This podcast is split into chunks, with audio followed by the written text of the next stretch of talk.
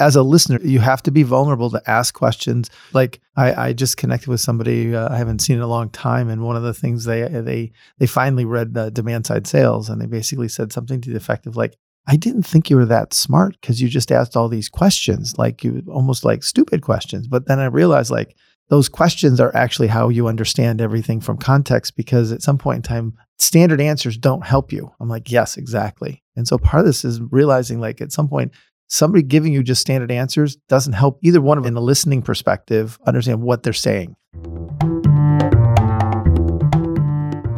Welcome to the Circuit Breaker Podcast, where we challenge the status quo of innovation and new product development. We'll talk about tools and skills and methodologies used to build better products and make you a better consumer. I'm Bob Moesta, and I'm the co founder of the Rewired Group, and I'm one of your co hosts. And we're joined by Greg Engle, who is my co founder and uh, chief Bob interpreter. Join us now as we trip the circuit and give you time to reset, reorganize, and recharge your brain to build better products. Hey, Bob. Hey, Greg, what's up? So, today we're going to talk about something, and we might have covered it before, but I, I just think it's something worth talking about. It's it's kind of the one of the guiding principles of what we do. So I want to talk about how to listen the jobs you done way or or how to listen. And the reason why I want to talk about it is because we still see a lot of people writing down verbatims. We still see a lot of people writing down supply side things. We still, when we, we do coaching, we still see those types of things happening.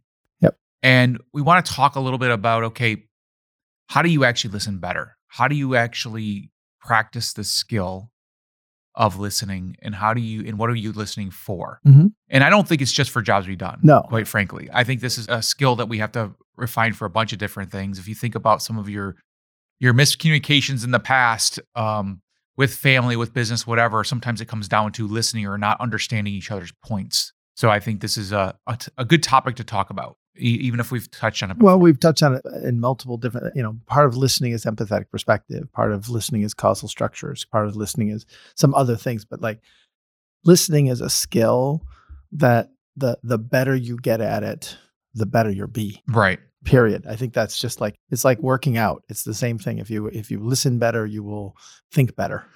So, how do you think about listening? How what, what what's your thought on what should we be listening for? Yeah. So one is I'm really bad at small talk. Very bad at small talk. Like the weather, like uh the how the lions do, right? Like cuz I don't know where the purpose is going. I don't know what it's about. It's merely kind of it's conversational in nature, but like it doesn't have a purpose of where it's going. And so to me, listening is about actually understanding what people where people are going and what they're trying to do and so when when it gets down to being able to understand in in a jobs be done context, or even when you're talking to an engineer about what they're going to go build, you need to very much listen about not only what they say, how they say it, and ultimately the what I call the orientation of the language. Is is it an input? Is it an output? Is it, you know, is it an action? What what what are they really talking about? So a lot of times you just end up getting people talking a lot, but they don't actually say anything right?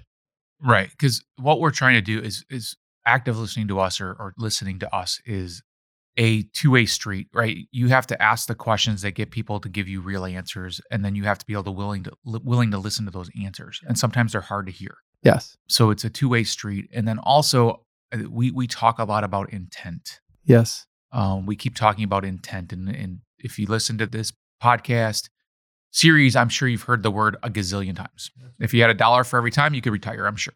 But when we're talking about listening, we're actually talking about listening for the intent. And the reason why we talk about that is because people use words differently all the time. All the time. They use the same word in very different meanings in different contexts. And we have the argument with our everybody that's listened to this podcast knows we have a lawyer in our office. Yes. We have an arg- we have an argument with him all the time because he's like, "Well, words matter." And I agree, words matter, but the intent matters more because if I don't understand the intent, then I'm offended by a word that they don't mean offensively or whatever, right? So so we have to we have to get down to the intent.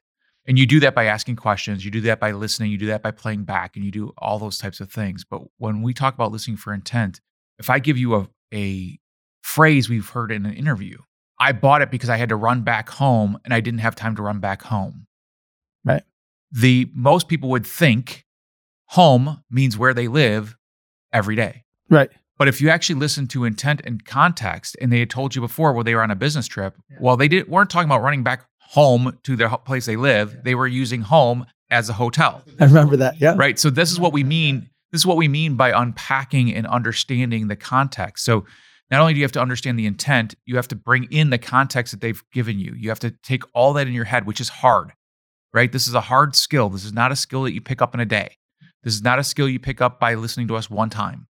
This is something you have to practice over and over again. So intent boils down to what did they mean, but also you have to, a lot of times they can't tell you. So you have to put their context, To wrap the context around it. their outcomes they were seeking, all those things you were talking about has to be brought in.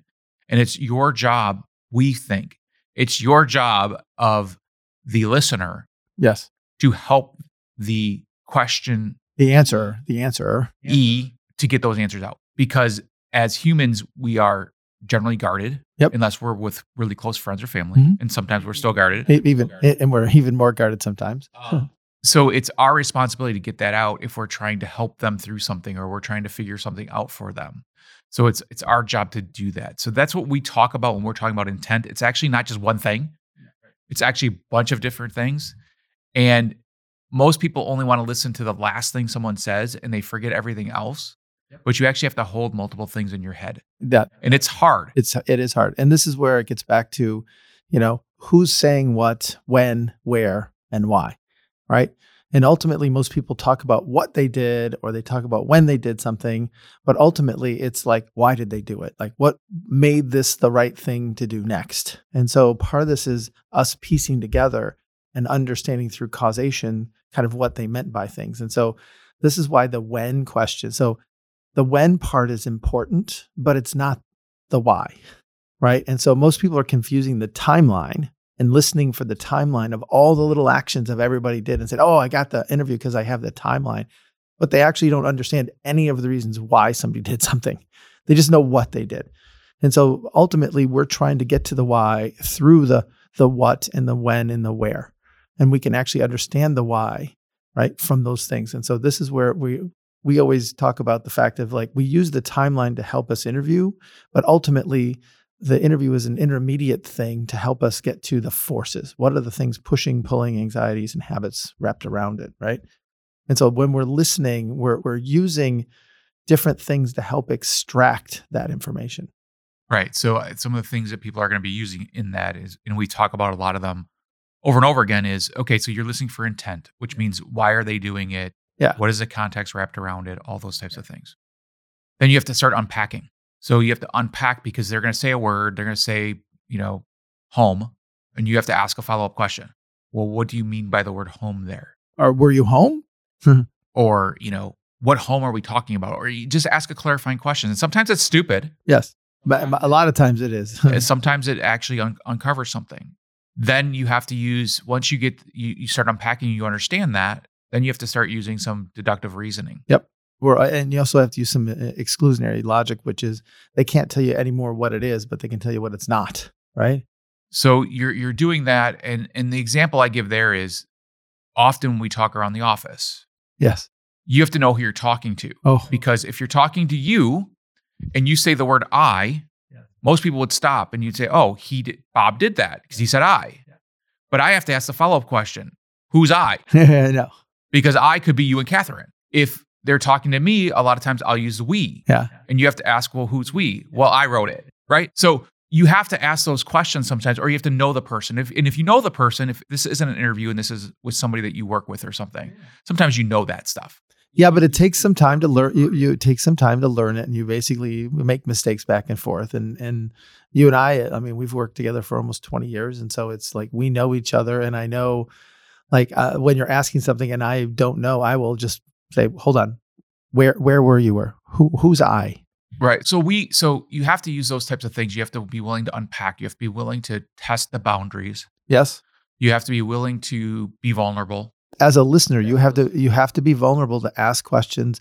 To to like, I I just connected with somebody uh, I haven't seen in a long time, and one of the things they they they finally read the demand side sales, and they basically said something to the effect of like, I didn't think you were that smart because you just asked all these questions, like you almost like stupid questions. But then I realized like those questions are actually how you understand everything from context because at some point in time, they're like standard answers don't help you. I'm like, yes, exactly. And so part of this is realizing like at some point, somebody giving you just standard answers doesn't help either one of us li- in a listening perspective understand what they're saying.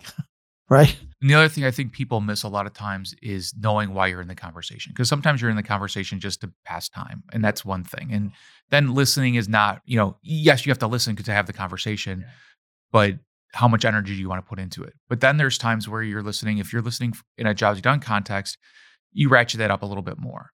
But you have to understand why are you in this conversation? What is this conversation for? So you know the right level to go to. Because if you're in a small talk conversation and you start asking the questions you do, mm. we just yell at you and say stop, but most people won't do that. Well, and and we have we have our our I'll say around the office, it's actually kind of, in some cases, it's brutal because people will just use casual language to say, oh, yeah, this is, I'm eating this because it's natural and it's organic. And we'll go like, okay, what does all that mean? And you start to unpack it. And it's like, they were just making a statement. And next thing you know, we're down the rabbit hole of like, where, where's the definition of natural and why is that natural and this not natural and et cetera. And so, you know, I think the notion of being sharper and sharper with your language and being, more in, intentful about what you hear and what you think you know and what you don't know. Because again, I'm more of the the the uh, of of the school of thought of like it's all about what I don't know. And so instead of trying to tell you what I know, is like how do I figure out what I don't know about this situation? And ultimately, it's that's where the listening comes in is to actually uncover the unknowns. And the last thing I think we use a lot in in the listening process is knowing your own biases. I have to understand what my biases are mm-hmm. because that that limits me, could limit me about how far I unpack something. Right. Could limit me on what I actually hear. Um, so know your own biases going in as well as something that we talk about a lot. Well, and that's why we have, especially when we're doing interviews in very or very, you know, uh, in very specific situations, we have multiple people listening. So we actually try to not eliminate, but to diminish uh, the the kind of biases that we might have. We all have them. We just have them. And so part of it is is but but by having it having multiple people listen to it, you can actually use it as a as a way to filter out those things. I think that's also why it's actually easier for a lot of people to hire us to do interviews. Yeah. Is because we come inherently we come with less biasy on certain things, especially on the supply side. And and that's from the company side. Yep. Right. Why somebody eats or why somebody drinks. There there are very defined things from every company has different reasons why they think that happens. And there's institutional bias that's yep. built. So coming in fresh without those biases, we're a we're able to recognize we can go deeper in the conversation. Mm-hmm. But then we're not in that conflict of are we violating what the company believes?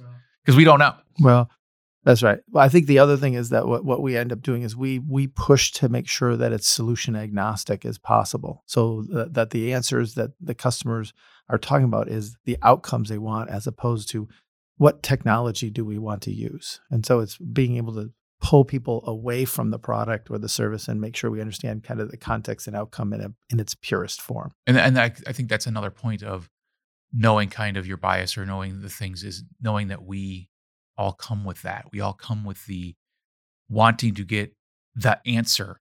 And really, Jobs Done is about finding where everything lies and then coming up with an answer later. Yeah. It's a, it's a, I always call it hypothesis building kind of research as opposed to hypothesis proving. So it's it's one of those things where in an interview, a lot of times uh, when you're listening, you have to understand what ear you're listening for in life, you have to understand that as well, right? I actually think if people listen better, their relationships would be better, right? Because a lot of times we still even just hear with our ears, even in, in that context. So this podcast, I think, is going to be a quick hitter. I don't think it's going to be mm-hmm. as long as some of the other ones. And I think all we're really trying to do is just crack your head open a little bit as you listen to this and saying, yeah. where are my biases? Where are my, where eh, am I comfortable going deeper? Do I need to practice unpacking? Do I need to practice going deeper? Do I need to practice asking, being vulnerable and asking questions that may yeah. seem very elementary to the to the person answering the questions, but it actually gives us a lot more information. And that's what we're just trying to we're just trying to create the the first tiny struggle. Yep. with this podcast, right? That first little thing of of can you be better Yep. at it? the one concept that really has helped me a lot, I'd say early in my career, was from Dr. Taguchi around the notion of what he called signal to noise ratio. It's a very complicated equation, if you will, but the notion is is that you have to be able to understand if you get rid of noise, typically you eliminate signal. And signal to noise ratio is about this notion of seeing the seeing the important intent from all the other stuff people see. And so it's about d- distilling it down to what is the signal, what is the intent. And a lot of times we have to realize there's a lot of noise wrapped around what people say because that's just how they talk. So I think this week what we want to leave people with is um, when you're in a conversation, I want you to try to figure out what the intent of the person was, and you need to use the tools we kind of talked about: unpacking, asking questions, Yep. Context outcome. context outcome, those types of things. So just kind of practice that. Do you, do you actually can you recognize intent or can you get to intent? Is really the practice we're asking people to do this week. Other than that, I think uh, this is like I said, a kind of I think a little bit quicker. It's all right. Uh, so so, hopefully- hopefully- hopefully, you do more homework. well, or hopefully it fit your whatever you're using it for, your drive time or your workout time or whatever it might be. Hopefully we didn't screw you up too bad. Uh, but as always, thank you for listening, and we'll see you guys again when the next one drops. See ya. Thanks for listening to the Circuit Breaker podcast. If you haven't already, please subscribe so you won't miss an episode. If you know somebody who's stuck on the innovation treadmill, please share it. If you'd like to learn more information, visit us at therewiredgroup.com to find out how we work, how we can help, some resources, some books, some software. Join us next time as we trip the circuit breaker to help you recharge, re energize, and refocus your new product development.